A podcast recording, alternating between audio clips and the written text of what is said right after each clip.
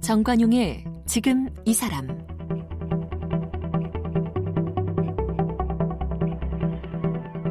여러분 안녕하십니까 정관용입니다. 음, 1992년 8월 남아메리카 북동부의 그 기아나라고 하는 곳에서 우리 과학기술사의 한 획을 그은 역사적으로 특별한 사건이 있었습니다. 바로 대한민국 최초 인공위성이죠. 우리별 1호 발사가 성공한 겁니다. 네, 그로부터 약 30년의 세월이 흐른 지난 2월에 똑같은 장소인 기아나 우주센터에서 또 하나의 도약을 이뤄냈다고 그래요. 바로 이 정지 궤도 환경 감시 위성인 천리안 위성 2B호가 발사돼서 정지 궤도 안착에 성공했답니다. 이 환경 위성 가운데 정지 궤도 위성을 개발한 건 우리나라가 세계 최초라고 해요. 그래서 오늘 국립환경과학원의 환경위성센터장이십니다. 이동원 센터장을 초대해서 이 천리안 위성 2B호에 대해서 공부 좀 하겠습니다.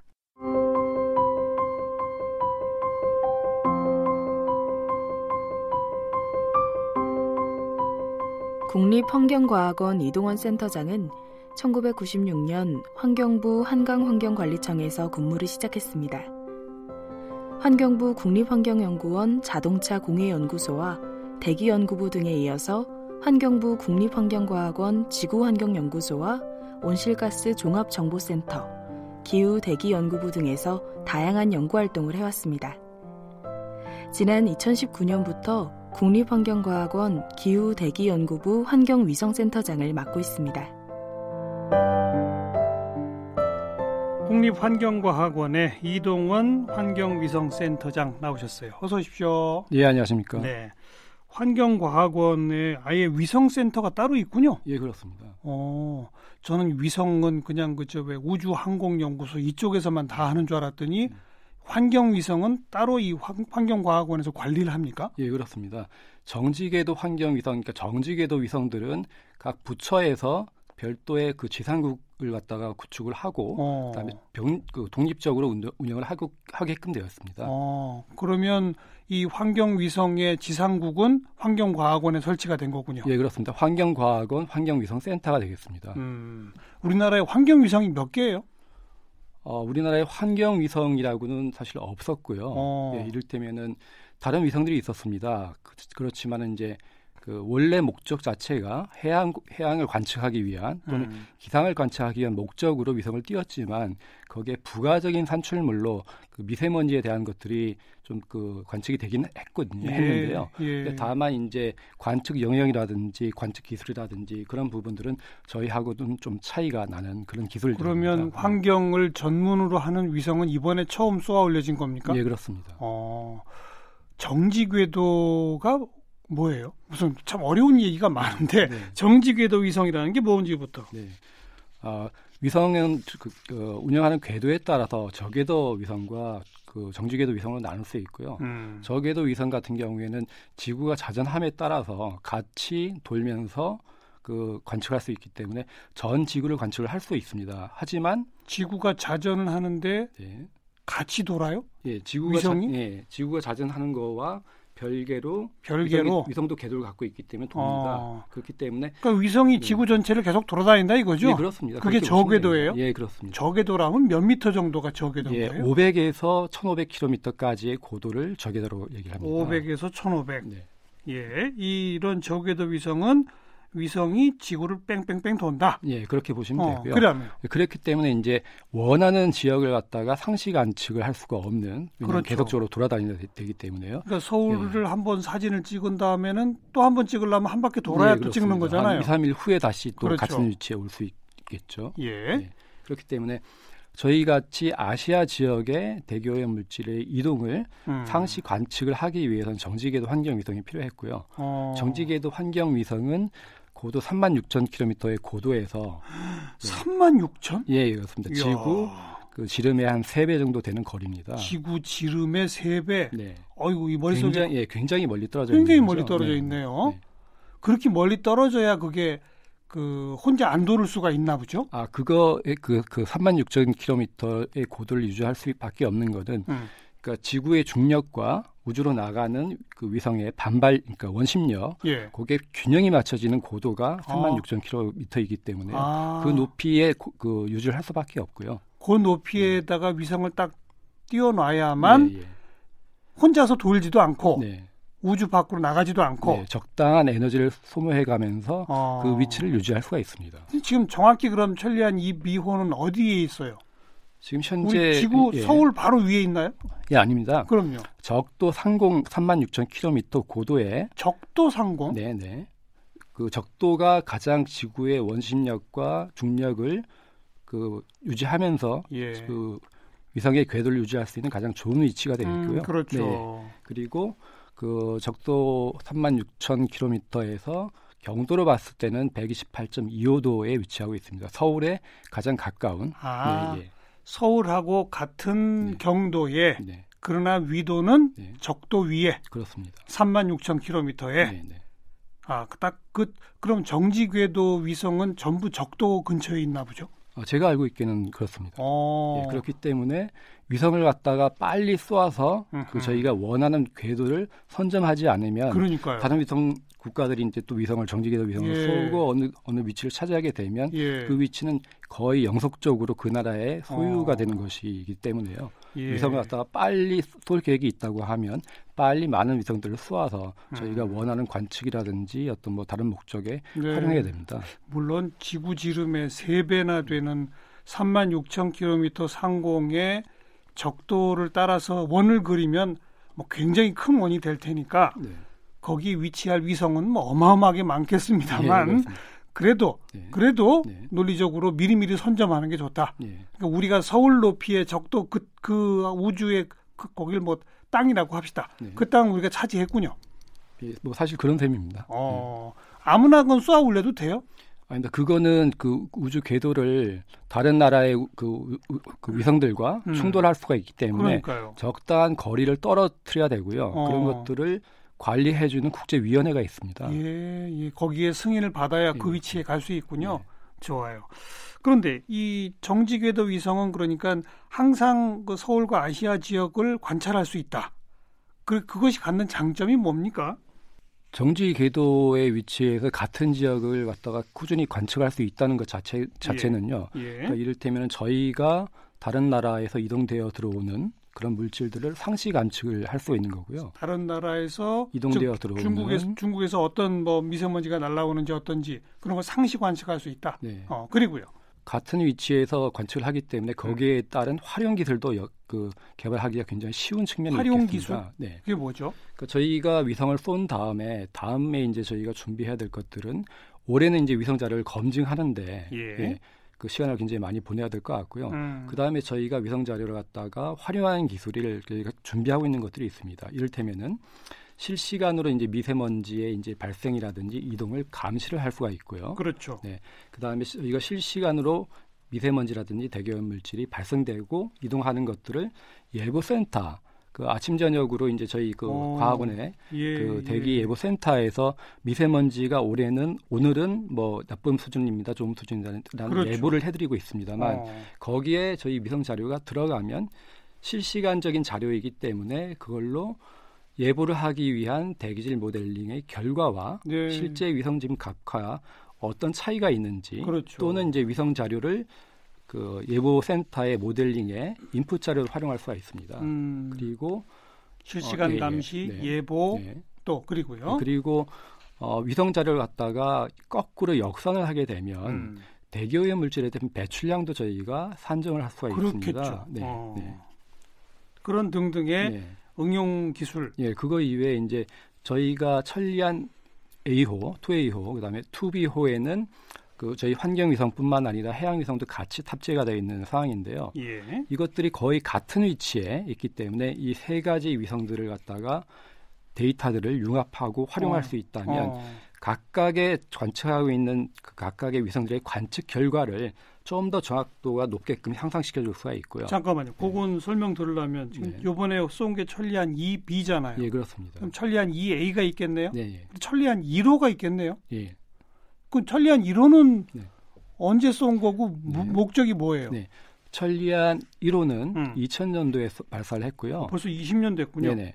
어, 보통 통해기라고 하는데 통신, 해양, 기상위성입니다. 통신, 해양, 해양, 기상위성입니다. 기상. 네. 이것도 정지 궤도에 있어요? 예, 그렇습니다. 어, 요번에 쏘아 올린 거랑 그리 멀지 않은 위치에 있겠군요, 아무래도. 예, 그 궤도는 저희가 정확히는 기억을 못 하겠는데요. 음. 네. 아무튼 네, 그런 네. 정도의 네. 천리안 1 통신, 해양, 기상. 기상 네. 그다음에 천리안 2A는요? 네. 그거는 기상위성입니다. 그냥 기상. 네. 아. 좀 더 세부적으로 설명드리자면 이제 예. 그냥 예보를 위한 기상 관측을 하는 그런 센서하고 음. 우주 기상을 관측할 수 있는 그런 센서 두 가지를 탑재한 걸로 저는 알고 있고요. 천리안 2A가 예, 예. 이번 천리안 2B는 환경. 예, 환경과 해양 위성입니다. 환경과 해양? 예. 다시 또그 예, 20년 예, 20년 전에 쏜 천리안 1호에도 이미 해양이 있다면서요? 아니 아니 아닙니다. 그 20년 그러니까 2000년도에 쏘아 올린 천리안 음. 1호에 통신, 해양, 기상위성이 가치가 탑재되어 있던 거고요. 거기는 그냥 네. 해양이 아니고 통신 해양이에요? 예, 예. 그게 무슨 말이에요? 통신 해양이 그, 다르고 해양이 달라요? 예, 그렇습니다. 어떻게 달라요? 보통 그 위성을 운영하는 목적에 따라서 통신 위성, 뭐 군사 위성, 음. 뭐 지구 관측 위성, 무주 관측 위성, 뭐 군사 위성 여러 가지로 예, 예, 나눠지는데요. 예.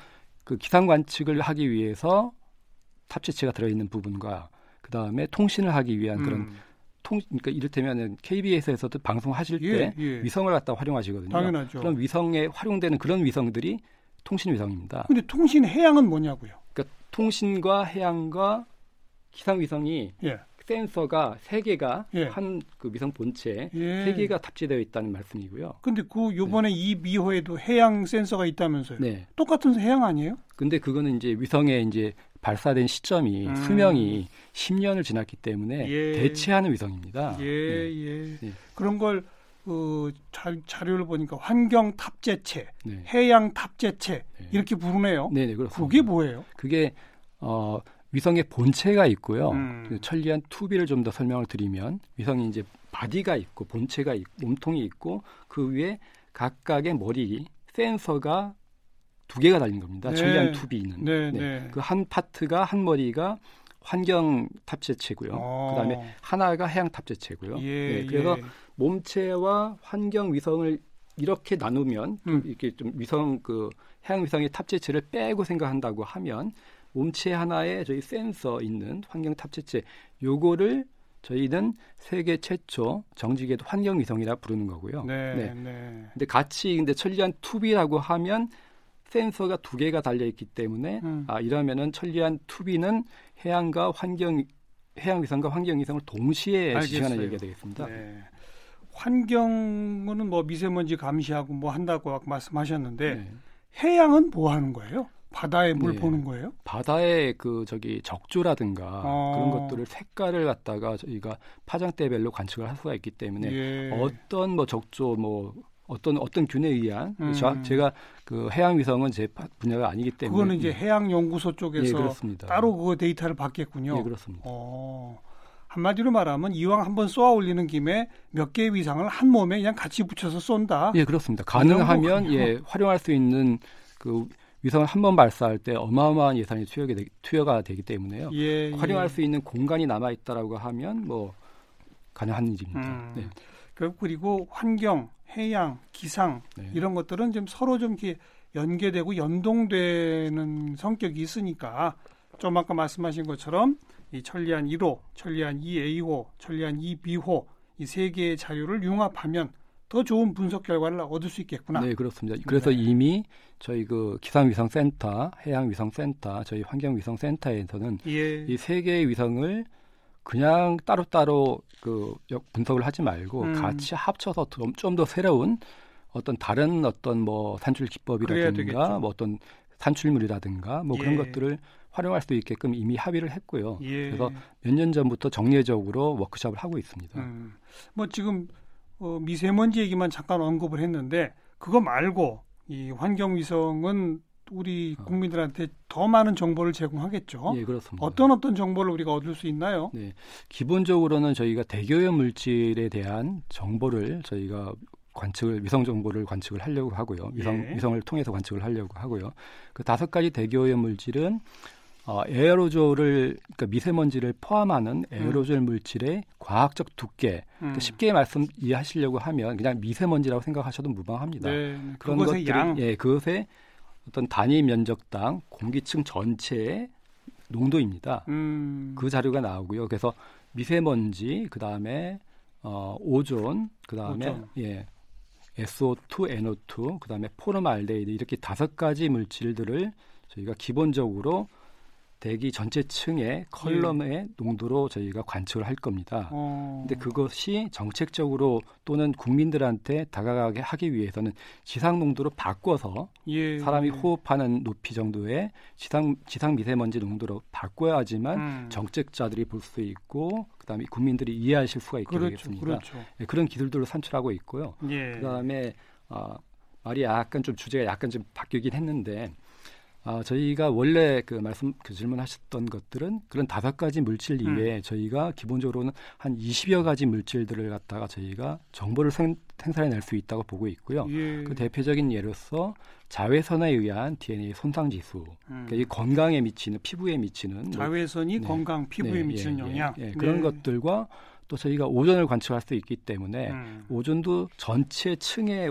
그 성층권 뭐 남극의 오존 홀이 구멍이 뚫렸다라는 얘기가 있었지 않습니까? 그렇죠, 그렇죠. 그런 오존과 그다음에 낮은 대기층의 오존, 그다음에 이 전체층의 오존 농도를 산출할 관측해낼 수 있기 때문에 예, 예. 그것들이 식생에 어떤 영향을 미치는지 또는 어. 호흡기에 어떤 영향을 미치는지 어. 농작물에 어떤 영향을 미치는지까지 저희가 같이 활용할 수 있는 것들이고요. 알겠어요. 네. 무려 20여 가지 물질. 네. 뭐 근데 그런 물질들이 3만 몇천 킬로미터 더 멀리 떨어진 위성에서 그게 예를 들어서 뭐 5,000km에는 어, 얼만큼, 뭐 1,000km에는 얼만큼 요 양을 알아낸다는 거 아니에요? 아, 그 높이별로 알아내기는 힘들고요. 아. 예. 그 공기가 있는 지표면으로부터 우주의 경계까지의 공기가 공기층이 있을 겁니다. 그렇죠. 그 공기층 안에는 대기오염 물질들이 있을 거고요. 예, 예. 물론 굉장히 높아진 높은 곳으로 가면 갈수록 대기오염 물질이 희박해지겠지만 음. 어느 정도 높이까지는 또 일정한 층들도 있고요. 근데 네. 저희 위성에서 관측할 수 있는 것들은 이 전체 전체를 예, 다 전체 단위 면적 땅의 컬럼에 대한 어. 농도입니다. 그래서 그, 저희가 근데 그걸 네. 3만 몇천 킬로미터 위에서 네. 매일매일 이렇게 채집하는 것도 아닌데 네. 어떻게 그 양을 아냐 이거죠. 그 저희가 그 위성으로 관측할 수 있는 것은 태양빛이 음. 지구의 대기오염 물질을 통과하면서 그 빛이 산란되거나 흡수되거나 음. 하는 그 현상들이 발생하게 됩니다. 어. 그 이후에 햇빛, 그러니까 지상에 햇빛이 반사가 되어서 그렇죠. 다시 우주로 돌아가는 그 태양빛을 어. 그 저희가 300에서부터 500 나노미터 자외선으로부터 가시광선 파장대인데요. 예, 예. 그거를 0.2 나노미터인 원자 두 개 크기인 아이고 너무 너무 어려워지는데 아, 네, 네. 아 그러니까 위성이 네, 네. 태양빛이 지구에 왔다가 반사되는 그걸 포착하는군요. 네, 그렇습니다. 그래서 그 포착된 자료를 보면 네. 대기층에 미세먼지가 얼만큼 있고 이런 게 나오는군요. 그렇습니다. 특정한 아. 파장대에 반응하는 물질들이 다르기 때문에 예. 특정한 파장대의 그, 그, 물질에 대한 정보를 저희가 알겠어요, 얻을 수 알겠어요. 있습니다. 네. 요번에 발사할 때 가셨어요? 예, 그렇습니다. 어떠셨어요?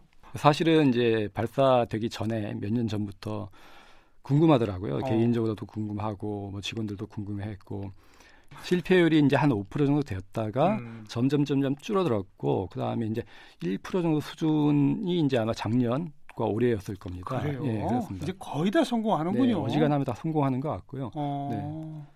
하지만 현장에서 봤을 때 이제 걱정이 많이 됐던 부분이 위성을 쏠 때 이게 폭발되면 어떡할까? 그러니까요. 가다가 뭐 제 기능을 다 못하는 음. 이를테면은 뭐 태양 전지판이 전개가 돼야 된 접힌 상태에서 발사된 이후 발사되고 그다음에 우주 환경에 갔을 때는 이제 전기가 이제 펼쳐져야 됩니다. 그런데 그렇죠. 그 펼쳐지지 않으면 전기가 생산되지 않기 때문에 예. 작동이 사실을 못하죠. 예, 못하는 그런 케이스도 음. 있고요. 그런 건 저희도 TV에서 네. 봐서 네. 압니다. 네. 이게 저 위성의 무게가 어느 정도 됩니까? 위성의 무게는 3.4톤 정도 되고요. 3,400kg. 예. 와, 그걸 그렇게까지 쏘아 올리려면 로켓도 대단하겠는데요. 네, 어마어마한 에너지가 들어가는 어... 거죠. 네. 근데 이제 정지궤도 안착에 성공했다까지죠, 현재는. 예, 그렇습니다. 2월 달에 쐈고 네. 정직에도 안착에 성공했다는 게 구체적으로 뭐 어떻게 됐다는 거죠? 네. 어, 위성 그 사업에 성패를 좌지하고 있는 그 음. 그 요인들 중에는 위성 발사 시의 실패, 그 다음에 어, 발사가 됐지만 제자리를 찾아가지 못하는 경우, 그 다음에 제자리를 찾아갔지만 하드웨어적인 기계가 작동하지 않는 경우, 아까 그 저 태양 전지판 이런 거, 예, 그렇죠. 예, 어. 그런 경우가 있고요. 그 다음에 이제 환경 탑재체, 탑재체 쪽으로 이제 들어가서 탑재체의 하드웨어가 음. 작동을 못하거나 예. 작동하더라도 오작동이 나는 경우 그렇죠. 그리고 이제 그런 것들이 다 통과됐다고 하더라도 저희가 그 위성 탑재체를 제작한 것이 지구이기 때문에 음. 지구 환경하고 우주 환경하고는 다릅니다. 다르죠. 그다음에 이제 발사할 때 진동이라든지 충격 같은 고장 날 수가 있죠. 네. 어. 원래 저희가 계획했던 성능에 비해서 많이 있을 수가 있습니다. 그렇죠. 네. 그런 부분들을 저희가 체크해야 되고요. 예. 그런 부분들이 많이 바뀌었다고 하면 음. 저희가 거기에 대한 대응책을 음. 저희가 위성 자료를 받게 되면 그걸 검토해보고 거기에 대한 대응도 저희가 해야죠. 해야 될 것 같습니다. 그 지금 그 어디까지 간 거예요? 발사 성공했고 네. 자리 잡았고 네. 태양 전지판 펼쳤어요? 예, 펼쳤습니다. 그리고 환경 그 탑재체의 하드웨어 잘 돼요? 지금 그거를 점검하고 있는 중입니다. 아, 네. 아직 거긴 모르는군요. 예, 그러니까 그 환경 탑재체의 파워만 음. 지금 온인 온 상태로 들어갔다고 보시면 되겠습니다. 그러니까 환경 탑재체의 전 전원은 들어왔고 네, 그렇습니다. 거기서 보내는 자료는 아직 네, 아직입니다. 왜냐하면 언제쯤 옵니까 그러면? 어, 그 환경 탑재체에 들어가 있는 뭐 안에 내부의 불순물이라든가 그런 네. 것들을 아웃게싱하는 내보내는 그런 것들과 거기에 환경 탑재체도 기계이기 때문에 예. 기계 한 개씩 만약 부품이 100가지의 부품이 있다고 하면 예. 모듈이 있다고 하면 한 개씩 한 개씩 단계적으로 성능을 체크하고 음. 끄고 이런 것들을 반복합니다. 네. 그렇기 때문에 아직은 저희가 위성 자료를 받는 거는 어 4월 달이나 4월 예, 4월 달이나 5월 지금 이제 4월이잖아요, 이미. 예. 예. 그러니까 한 한 달 정도는 더 필요하다 이 예, 그, 말씀이군요. 그, 네. 이게 언제부터 개발에 착수한 겁니까? 천리안 네. 2비호? 어, 저희가 2008년도부터 그, 야, 예, 12년 걸렸네요. 예, 총 12년 걸렸습니다. 네. 예. 근데 처음에 소개할 때 환경 위성으로 정지 궤도에 이렇게 된 거는 우리가 처음이라고 했잖아요. 네. 그럼 다른 나라들은 이런 정지 궤도 환경 위성이 없는 거예요? 다른 저궤도에 어. 그 위성들은 굉장히 많이 있습니다. 그렇겠지만, 이를테면 음. 뭐 오존 그 뭐 나사의 톰스라는 위성이 1979년도에 세계 최초로 그, 위, 그 위성이긴 한데 예. 저궤도 위성이고요. 예, 예. 저궤도 위성들은 많긴 하지만 정지궤도로서의 환경 위성은 저희가 첫 번째로 그 알고 그 있고 선진국들은 이걸 왜 안 했죠 여태까지? 어, 뭐 저궤 필요가 저, 없었나요? 저궤도로 가지고 그 관측을 하는 것이 일단은 음. 굉장히 많은 예산이 투여가 되는 거기 때문에 음. 저궤도로서 지구 전체를 다 관측을 할수 있다라고 하면 그 정도로 만족하겠다라는 생각이었을 어. 거고요. 어. 그다음에 이제 저희도 정지 궤도가 필요하다라는 개념으로 접근을 하는 것들을 예. 이제 외국들도 알고 자기들도 정지 궤도의 위성들을 그 만들고 개발해서 음. 그전 세계의 그 대기오염 물질의 이동을 예. 위성 세개 정도만 운영이 된다고 하면 정직에 대해서 운영이 된다고 하면 음. 그 나중에는 이제 저궤도 위성은 그렇게 필요 없겠죠. 네. 네. 어, 이게 순수 우리 기술이 어느 정도 도입된 겁니까? 어, 위성의 본체하고 탑재체하고의 음. 얘기가 좀 다릅니다. 그러니까 위성 본체 같은 경우에는 항우연이 100% 개발한 걸로 알고 있고요. 항공우주연구소. 네, 한국 항공우주연구원이 예. 100% 개발한 걸로 알고 있고 탑재체의 경우는 이제 미국의 그 어떤 특정한 회사의 개발 그러니까 특정한 회사에서 그 탑재체를 납품을 받았답니다. 예, 예, 예. 납품을 받았고 저희는 그 탑재체를 개발함에 있어서 음. 그 정직에도 환경위성 계획과 탑재체 계획을 2015년도에 수립을 하면서 네. 한국항공우주연구원을 주관 연구기관, 총괄 연구기관으로 선정을 했고 음. 한국항공우주연구원에서 미국 이제 BATC사와 이제 그 계약을 맺어가지고 네. 탑재체를 납품받았고요. 네. 그래서 초창기에는 저희가 한번 한 위성 탑재체와 관련된 그 국산화 뭐 자립률 아니면 뭐 기술 자립률을 57% 정도 잡았었는데요. 음. 근데 그거 이외에 이제 위성이 이제 최종적으로 발사가 되는 시점에서는 한 70% 정도쯤에 이제 기술을 예, 확보하지 예, 않을까라는 예. 생각도 가졌는데 어, 사실은 그 미국의 회사로부터 그 탑재체를 납품받으면서 음. 그 탑재체를 그 항공기에 실을 수 있는 그런 제품의 설계도까지 저희가 같이 입수를 했습니다. 어. 네, 그래서 어, 처음에 생각했던 뭐 한 7, 80%보다는 좀 더 높은 수준의 기술을 음. 저희가 갖고 있는 게 아닌가 그렇게 생각을 하고 있습니다. 그럼 이제 앞으로는 다음번에 네. 또 정직에도 환경위성을 쏜다면 네. 탑재체까지도 우리가 대충 다 만들어낼 수 있다. 예, 저희가 향후에는 그런 목표를 그렇죠? 가지고 어. 움직여야 될 것 같습니다. 네. 네. 어쨌든 뭐 2월 달에 성공적으로 발사돼서 지금 제자리 제자리 딱 잡았고 작동하고 있어요. 근데 이제 그 데이터를 이제 한 한 달 정도 있어야 우리가 더 분석할 수 있다는 거 아니겠습니까? 그렇게 되면 그냥 쉽게 말해서 우리 국민들한테 뭐 미세먼지 매일매일 정확한 예보를 받을 수 있는 겁니까? 올해에는 힘들 것 같고요. 내년도 뭐 중반기나 왜 1년씩이나 걸리죠, 그게? 어, 저희가 위성 자료를 검증하는데 어. 사실은 굉장히 많은 그런 절차가 필요합니다. 그래요. 그러니까 뭐 단시간 내에 이를테면은 위성도 위성이 관측하는 자료 자체가 예. 봄, 여름, 가을, 겨울 1년 365일에 주간에 8회 정도의 관측 자료를 봤는데 어. 저희가 만약에 뭐 여름이라든지 봄철 기간에 뭐 몇 번 해보고 이, 이 위성 값이 맞는 값이다라고 판정하기는 굉장히 힘든 거 아, 그렇군요. 그다음에 검증하려면 네. 네. 그다음에 그다음 뭐 예. 구름이 많이 낀 날, 네. 비 오는 날. 네. 아까 왜 태양빛이 들어왔다가 반사된 그 자료를 이용한다고 그랬잖아요. 네. 영향 받겠는데요? 예, 받습니다. 어... 네. 사실은 이제 저도 이제 말씀드리려고 했던 내용 중에 한 가지가 그 환경 정지계도 환경 이상 위성이 그 미세먼지라든지 대기오염 물질을 100% 해결하는 만능 해결사 역할은 아니고요. 아니, 말도 안 되죠. 제대로 측정만 할 수 있어도 대단한 네. 거죠. 네. 네, 해결사는 아니죠. 네. 음. 그리고 저희가 그 아까 활용 기술에 대한 것들도 말씀드렸는데요. 예. 그 중에 제가 말씀드리지 못했던 부분이 그 구름이 끼어 있을 때 음. 인공지능이라든지 기계 학습을 통해서 구름이 끼어 있는 것들 없는 상태로 미, 대교의 물질만 있는 상태로 바꿔주는 그런 음. 지금 그 사업도 저희가 추진 이미 추진하고 있고요. 어, 그런 네. 걸 하려면 많은 데이터가 축적이 돼야 되겠죠. 그렇습니다. 지금은 그 위성이 이제 알겠습니다. 힘든 것이 알겠습니다. 네. 너무 급하게 서두르면 안 되겠네요. 당장 다음 달이면 데이터 받는다고 그래서 저는 다음 달부터 막 예보가 될 줄 알았더니 1년 정도는 검증하는 과정을 거쳐야 한다. 거기까지. 어쨌든 쾌거를 이루었어요. 어, 세계 최초로 환경위성 정직에도 안착에 성공을 한 소식. 국립환경과학원의 이동원 센터장과 함께 들었습니다. 고맙습니다. 감사합니다.